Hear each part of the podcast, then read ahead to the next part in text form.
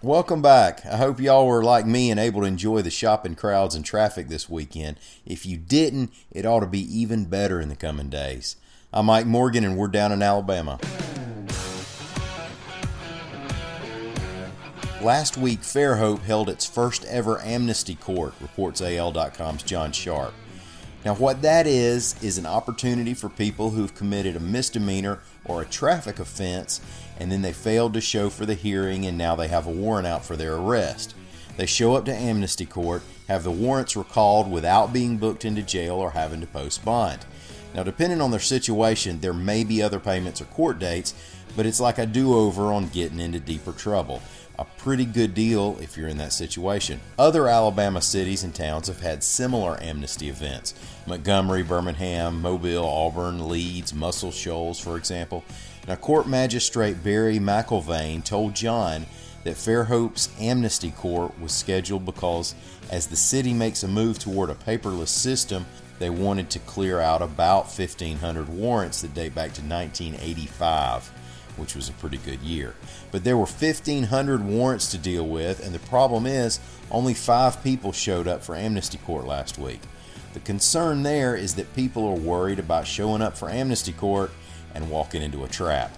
McIlvaine said the first guy to show up was about scared half to death and was dragged into the place by his wife and sister. McIlvaine said that I promised him he'd walk right back out of there. Fairhope's going to try it again from 9 a.m. until 8 p.m. Wednesday at the Fairhope Municipal Complex. You can check out Kirk Jay at 7 p.m. tonight on the finals of The Voice on NBC. He's originally from Bay Minette but lives in Montgomery and performs the area with Kirk Jay and Kuntry Funk. In that band name, they spell country K U N T R Y, in case you were thinking they were too fancy for you. Now, Jay can belt out a soulful country song, and he's got a real chance at this thing. AL.com's Mary Colurso called him, quote, a crowd pleaser, a coach's darling, and an extremely strong contender. He's on Blake Shelton's team. Now, if that's not your thing, then at the same time over on ABC, the Great Christmas Light Fight will have a display from Alabama. AL.com's William Thornton reports that it'll feature the house of a family in the Etowah County town of Ballplay. And if you're listening from New Jersey, no, I do not make up any of our town names.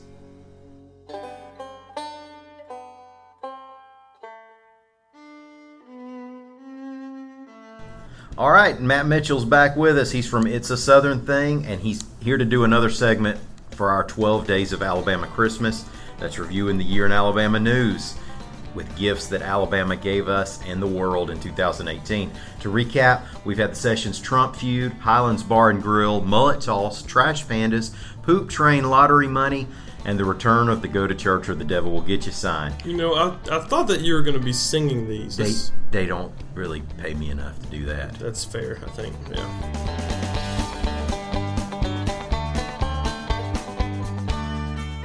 For day eight, what'd you bring us, Matt? On the eighth day of Christmas, Alabama gave to the world a participation trophy smash courtesy of Scott Cochran, the Alabama Crimson Tide strength coach.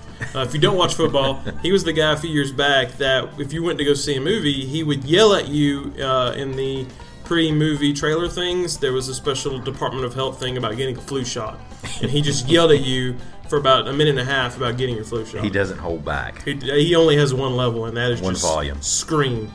Um, but the trophy was from Alabama's 2017 championship game against Clemson, in which they lost, and apparently they just didn't want it around. Uh, they don't like participation trophies. If you're not first, you're last. That's uh, that's what I would say. And Ricky Bobby. So he smashed it, which is not really the Alabama thing to do. If you've got too much stuff in your house, you have a yard sale, and that's really what he should have done. Is put that thing out there on the front lawn, uh, maybe out there by Denny Chimes, and somebody would have came along and got it. How many pairs of cleats would that have bought from what some some hardcore fan would have emptied his bank account for that? Oh, absolutely, I think so.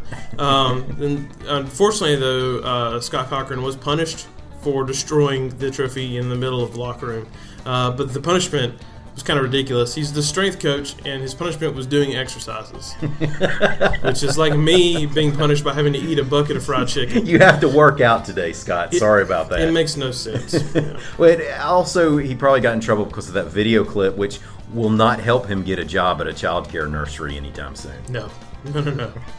Well, thanks everybody for listening. We'll be back to do it again tomorrow. Until then, come by and see us anytime you want to on the World Wide Web at al.com.